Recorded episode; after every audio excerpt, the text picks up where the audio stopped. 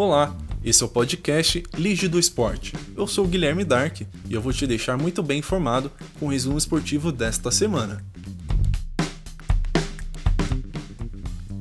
A Federação Paulista de Futebol se reuniu com representantes dos 16 clubes da primeira divisão estadual.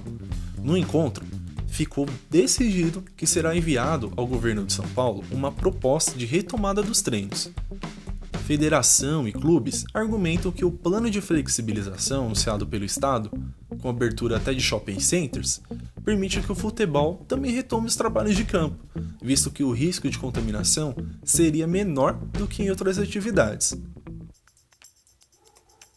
A Assembleia, com os 30 donos de franquias da NBA, aprovou o reinício da temporada no dia 31 de julho, com apenas 22 equipes em uma instalação em Orlando, a eleição para a retomada do campeonato teve 29 votos a favor e apenas um contra. Os jogos serão realizados próximo às principais atrações da Disney World. No mesmo local, também serão feitos os treinamentos e a hospedagem de todos os envolvidos.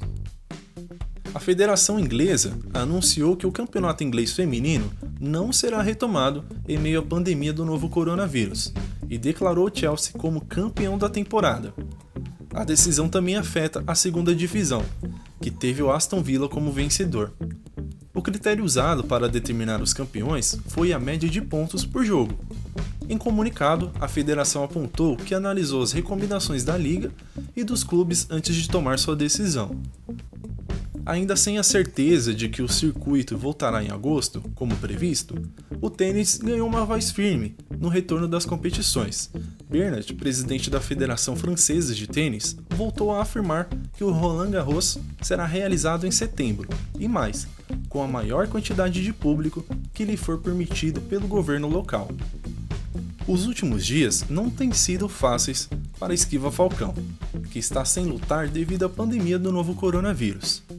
Depois de anunciar que estava vendendo e entregando pizzas com sua mulher, o boxeador foi a uma rede social pedir mais uma ajuda. Segundo Esquiva, ele bateu o carro e precisa de dinheiro para reconstruir o motor do veículo. A solução encontrada pelo atleta, infelizmente, foi anunciar o seu par de luvas na internet ao preço de 700 reais cada. Uma carta de amor que Marcon Jordan escreveu para a atriz Amy Hunter em 89 foi vendida em um leilão no último fim de semana por aproximadamente 134 mil reais. A carta de 20 páginas foi feita em um hotel em Michigan, enquanto o Chicago Bulls estava na cidade para enfrentar o Detroit nas finais de Conferência Leste da NBA. Bom, é isso. Esse foi o resumo da semana e o Lead do Esporte volta no próximo sábado. Até lá!